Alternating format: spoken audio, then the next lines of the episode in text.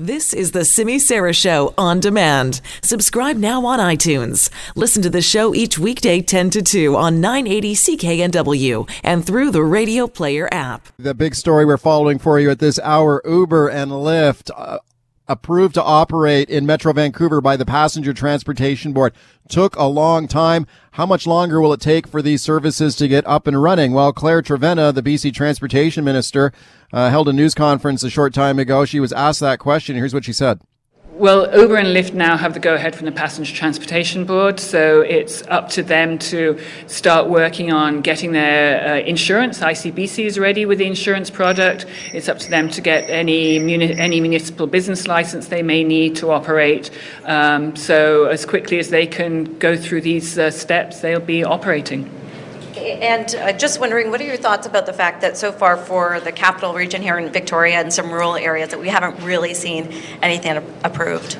Well, the Passenger Transportation Board still has more than 20 applications, and those applications are from companies that want to operate right around BC. I know, believe there's something more than a dozen on the island alone. So uh, I think that we will be seeing over the coming uh, days and weeks uh, more applications being approved for the rest of British Columbia. Okay, as BC Transportation Minister Claire Trevena, let's check in with Ian Tostenson now, the CEO of Ride Sharing Now. He's been lobbying and, and uh, pleading for these services for a long time. I suspect he's pretty happy today. Ian. It's like uh, Santa Claus just came, right? And Christmas is, this is awesome. No Christmas one has to hit January. the refresh button. Yeah, yeah this is a really, uh, this is a historic day in British Columbia, I must, must say. Okay, what are you most happy about? Well, you know what? I guess you know. Let's give the kudos to the government. They did get it across the finish line. It took longer, but uh, you know, certainly for you know Metro Vancouver initially, I think that people that um, have experienced ride sharing, they get it. The people that haven't, um, they're going to be so surprised at the convenience of this, the certainty of this. Lifted a uh, study last year, Michael, that showed um, about a thirty-three million dollar economic benefit to the city of Vancouver around uh, in, in, increased uh, transportation uh, opportunities. So uh, it's going to be great for the hospitality industry, getting to your restaurant, getting home. People, you know, there's no reason for anybody to drink and drive or do cannabis. Uh, the employees of hospitality can get home. So it's going to be a real game changer. Um, it's going to take a little bit to get it smooth, for sure. Yeah. But um, the the applications and the implications of this are massive. Okay, I, I wonder how confident you are that the service will be as convenient as as you hope it will be. I, I take your point that for anyone who's used these services in other cities, and I've used them in several other cities, it works great. I mean, it, it's pretty cool to just click your uh, an app on your smartphone and your ride shows up in five minutes. That's pretty awesome. But I wonder if that's the level of service we will receive in Vancouver because the company, at least Uber, is already warning that there could be delays here because there's a shortage of drivers. Yeah, so that's a, that's that whole issue of class four. Yeah. Um, I think what will happen now is that people get excited. I just talked to my my son. He said I'm going to head out and get my class four. This is actually happening. So hopefully we can populate the drivers more. I wish it wasn't class four, but it is what it is. That's probably not going to change for a while. I think the bigger issue is how fast the municipalities can move to embrace this, uh, and I think by and large, most of them will. I think there's going to be some interesting stories to come with Surrey, uh, the mayor versus uh, the yeah. people live in Surrey, and maybe Burnaby. But apart from that, um, I just got a note from one of the companies that felt they could get up and running within a couple of days in Vancouver because uh, the Vancouver licensing guys uh, over at City Hall are ready to go. So uh, it's going to be choppy, but I think that I'm predicting it'll be a little smooth. I think the the, the pressure points of of service. Um, we'll put it this way: I don't think that I'm pretty certain that Uber and Lyft won't operate their brand if they don't feel that they can deliver uh, on a service, and that's why you're you're not seeing anything in Metro Victoria right now because of lack of drivers. But I think they feel confident to launch in the, in Metro Vancouver and have enough uh, drivers to be able to handle you know that on demand. I want I want to ride now uh, uh, opportunity.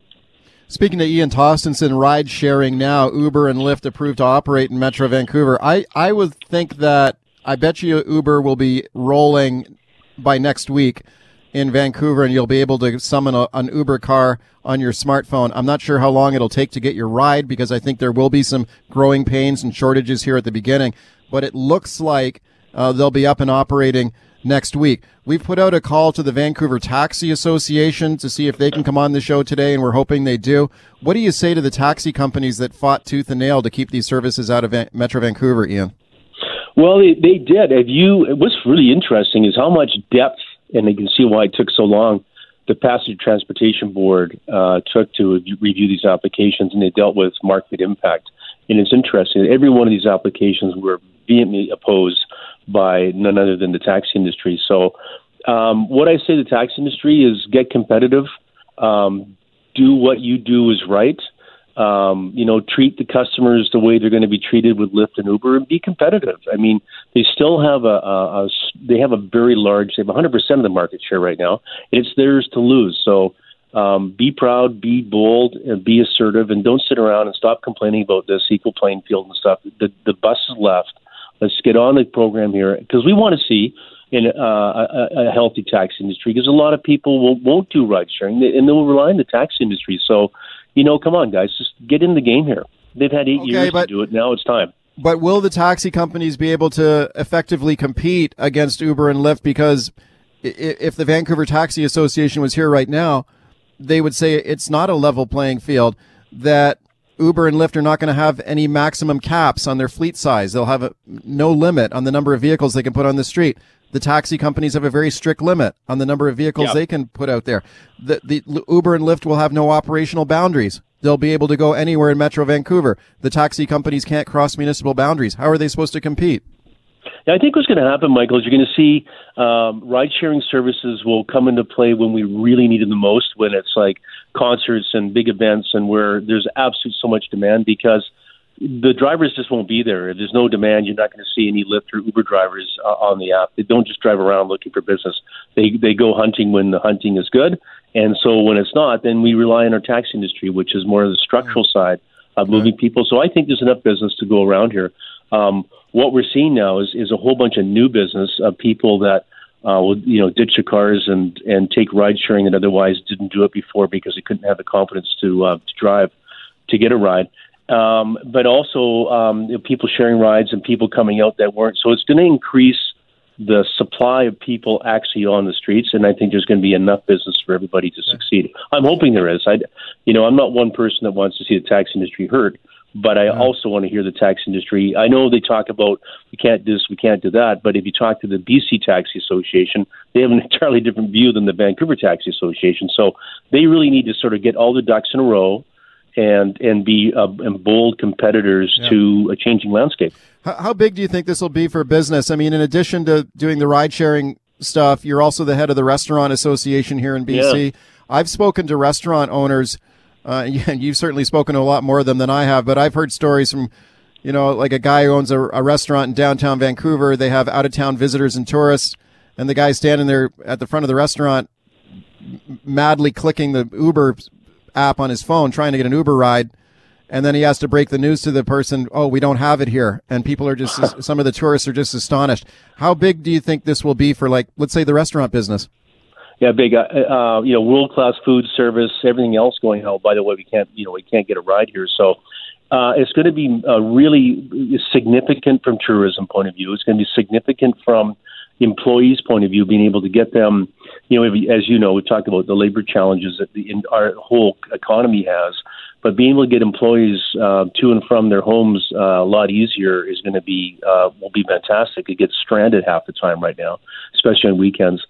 Um, and it, you know, the, so I know that um, during Christmas there was we did a straw poll. There were probably in excess of 250 reservations of various sizes that were canceled uh, between Christmas and New Year's because uh, there's no ride sharing, and people had the expectation that there was, and they said, "Not forget it," because we're going to get stranded. So you're going to see an increase in business for sure, and um, and that'll be good for for our industry. It's also going to have an impact, I think, on the the um, um, this tremendous growth we've seen in home delivery of food. I think this is going to curb it a little bit because now you know you can get to your restaurant and get home to, uh, from that restaurant versus well I can't I'm not confident in that so I'm just going to stay home and order my food. So I think it's going to change a lot of dynamics. Ian, thank you for coming on the show today. Pleasure, Michael. Happy Christmas. thank you. It's Christmas in okay, January. Buddy. Ian Tostenson, ride sharing now.